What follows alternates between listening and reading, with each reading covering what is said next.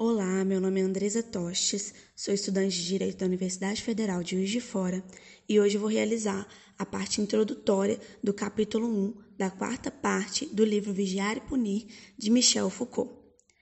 Inicialmente, a nomeação dada ao capítulo de Instituições Completas e Austeras é pautada na visão de Luiz Pierre Baltard.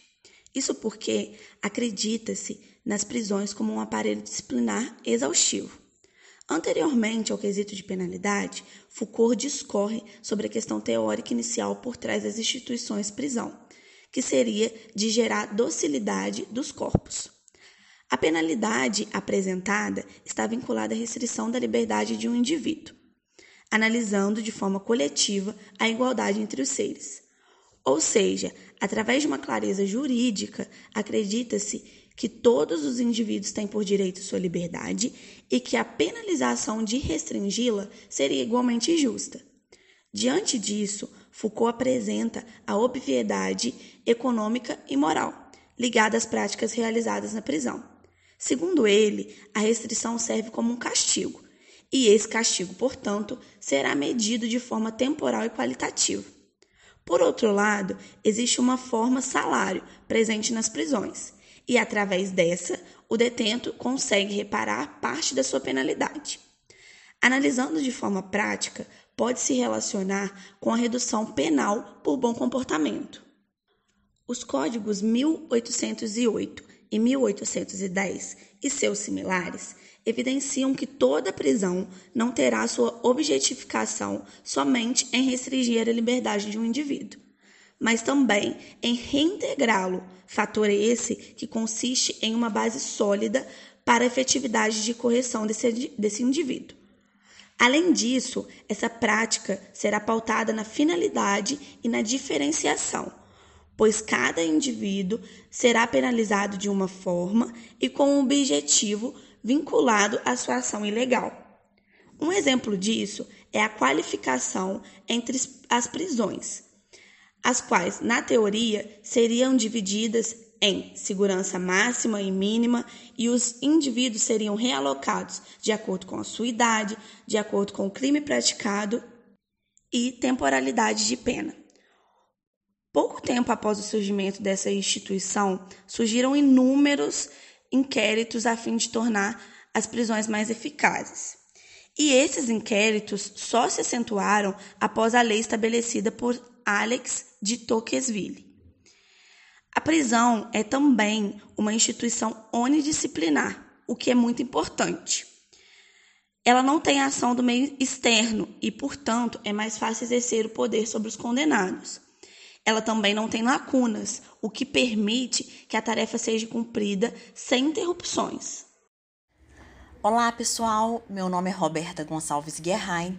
Sou estudante de Direito do primeiro período noturno e vim falar a respeito de dois agentes de transformação carcerária: a individualização e o trabalho. A solidão é a condição primeira da submissão, uma vez que o isolamento impede associações perigosas e induz a reflexão sobre o delito praticado, o que gera o sentimento de culpa. Foucault usa dois modelos correcionais do sistema americano de encarceramento, o de Alburne e o da Filadélfia.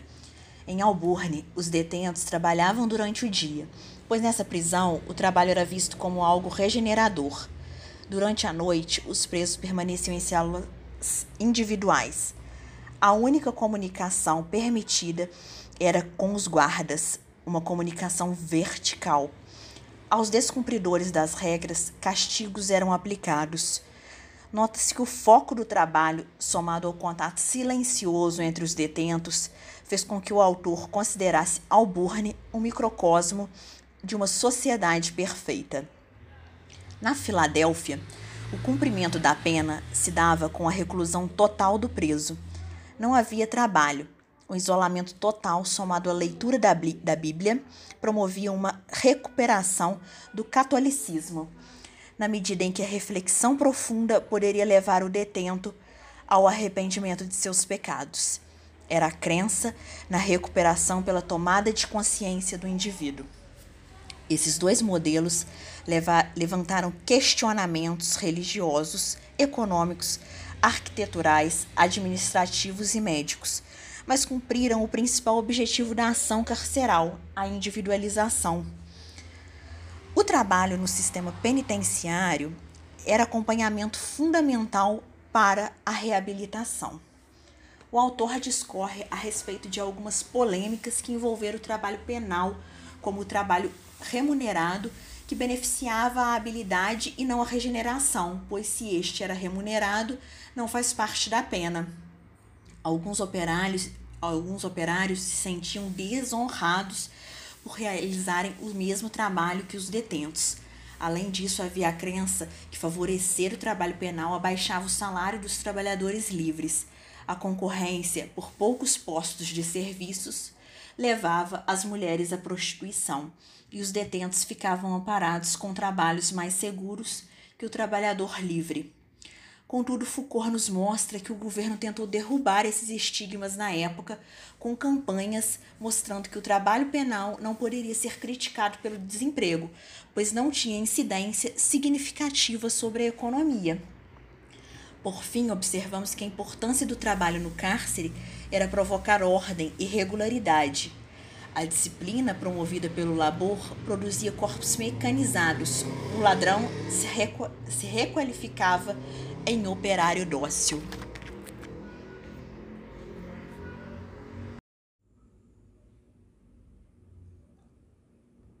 Oi, meu nome é Pamela, sou estudante de Direito do primeiro período da Universidade Federal de Juiz de Fora e vou continuar a análise do capítulo 1 da quarta parte, denominada Prisões, do livro Vigiar e Punir, de Michel Foucault.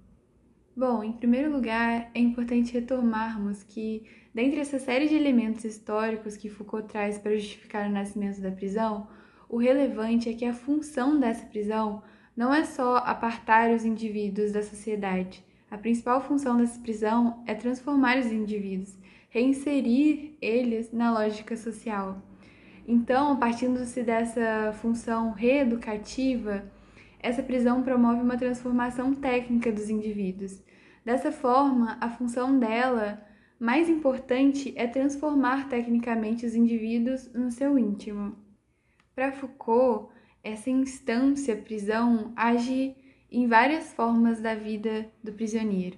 No âmbito do trabalho, da moral, do direito, nesse sentido, ela é um aparelho disciplinar exaustivo, como ele diz é, retoma a família, a escola, o hospital, várias instituições que pertencem à vida dos indivíduos. Todos esses aspectos é, são inseridos nessa lógica prisional. É um controle excessivamente é, exercido sobre o indivíduo.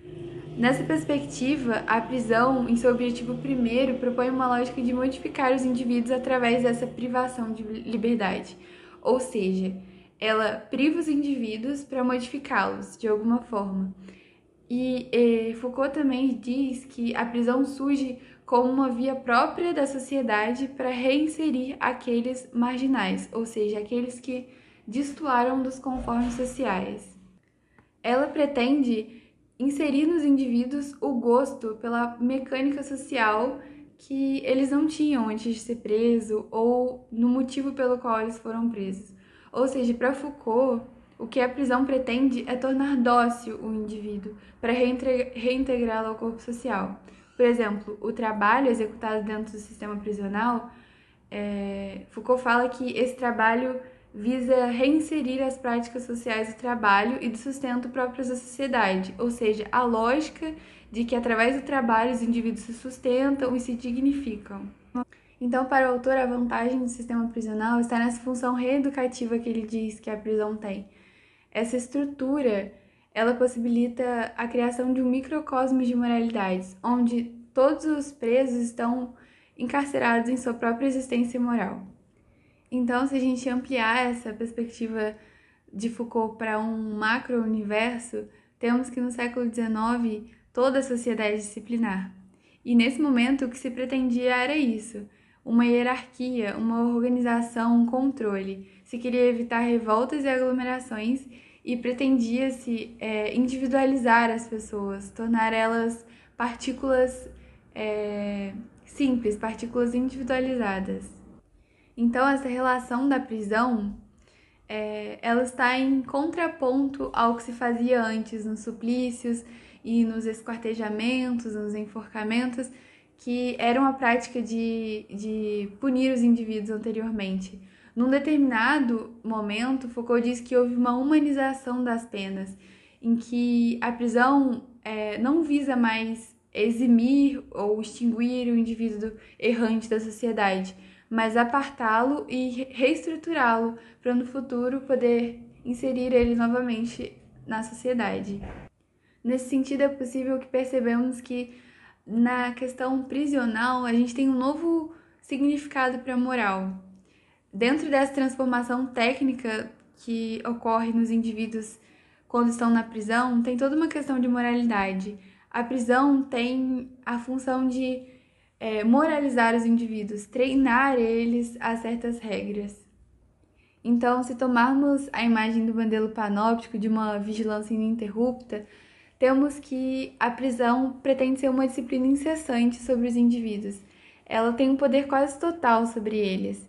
E a disciplina despótica que Foucault cita está relacionada aos mecanismos internos de repreender e castigar os indivíduos. Dessa forma, nós podemos perceber que uma das grandes funções das instituições disciplinares e da prisão, inclusive, é justamente trabalhar, trabalhar essa lógica de ônus e bônus, recompensa e punição. E isso pode ser visto inclusive nas penas. Nessas penas que são aplicadas aos indivíduos, é um ponto que Foucault traz é essa sanção moralizadora, ou seja, nas prisões os indivíduos estão em julgamento o tempo todo e a, a, a punição nas disciplinas acontecem para corrigir esses desvios. Então, as penas agem de uma forma a trabalhar também nessa é, lógica de recompensa e punição pelos atos dos indivíduos e como eles se comportam nessa reeducação. E dentre os princípios que Foucault enumera e que foram tratados anteriormente, é, o terceiro trata sobre como a prisão é, é usada como um instrumento de modulação da pena. Nesse sentido, o próprio desenrolar da pena deve variar durante a sua duração. Então, Foucault diz: a extensão da pena não deve medir o valor de troca da, infra da infração. Ela deve se ajustar à transformação útil do detento no decorrer de sua duração. Então, a autorregulação da pena é exposta como uma técnica de poder, de dar poder a essas instituições penais, é, de forma que elas possam ser efetivas ao que pretendem. Nesse sentido, a pena é regulada por ela mesma durante o processo de transformação, não havendo uma relação necessariamente direta entre o crime e o castigo estabelecido antes do decorrer daquela pena. Aquela pena tem vida própria e pode se autorregular. Por fim, Foucault traz a diferenciação entre o infrator e o delinquente dentro do processo penal. E ao contrário do primeiro, esse último está ligado ao seu crime por um feixe de relações prévias, instintos, comportamentos, um histórico. E embora é, o correlativo da justiça penal seja o infrator, o correlativo do aparelho penitenciário é o delinquente. Ou seja, esse delinquente é uma unidade biológica, um núcleo de periculosidade, representante de um tipo de anomalia que é própria invenção do sistema penal e aquele que não existe antes desse. E é isso que eu pretendia tratar nessa parte do podcast. Muito obrigada. Olá, meu nome é Ana Carolina, sou estudante do curso de Direito da Universidade Federal de Juiz de Fora e vou finalizar a análise do capítulo 1 da quarta parte, denominada Prisões, do livro Vigiar e Punir, de Michel Foucault. Seguimos com a parte em que Foucault menciona panótipo penitenciário é também um sistema de documentação individualizante e permanente. No mesmo ano em que se recomendava as variantes do sistema bentamiano para construir as prisões, tornava-se obrigatório o sistema de conta moral, que é o boletim individual de modelo uniforme em todas as prisões e no qual o diretor ou o chefe dos guardas, o sacerdote, sacerdote o professor são chamados a escrever suas observações a respeito de cada detento. Muitos outros sistemas de registro, bem mais completos, foram projetados ou tentados. Trata-se de qualquer maneira de fazer da prisão um local de constituição de um saber que deve servir de princípio regulador para exercício da prática penitenciária. A prisão não tem só que conhecer a decisão dos juízes e aplicá-la em função dos regulamentos estabelecidos. Ela tem que coletar permanentemente do detento um saber que permitirá transformar a medida penal em uma operação penitenciária, que fará da pena tornada necessária pela infração uma modificação do detento, útil para a sociedade. Foucault também menciona que, das mãos da justiça, a prisão recebe um condenado, mas aquilo que sobre ele deve ser aplicado não é infração, nem mesmo exatamente o infrator, mas um objeto um pouco diferente e definido por variáveis que, pelo menos no início, não foram levadas em conta na sentença, pois não eram pertinentes para uma tecnologia corretiva. Esse outro personagem que o aparelho penitenciário coloca no lugar do infrator condenado é um delinquente. O delinquente se distingue do infrator pelo fato de não ser tanto seu ato quanto sua vida o que mais o caracteriza. A operação penitenciária, para ser uma verdadeira reeducação, deve totalizar a existência do delinquente, tornar a prisão uma espécie de teatro artificial e coercitivo, onde é preciso refazê-la totalmente. O capítulo 1 da quarta parte do livro finaliza nos mostrando a a importância da reeducação no sistema prisional, o quanto é importante que o detento seja bem tratado, corrigido da maneira certa para que ele saia uma pessoa útil para a sociedade é, e se torne uma pessoa diferente da qual chegou, uma pessoa útil de maneira que possa voltar a trabalhar, voltar a ter uma vida normal, nos mostra que, que a violência não ajuda na correção, já que não é citada.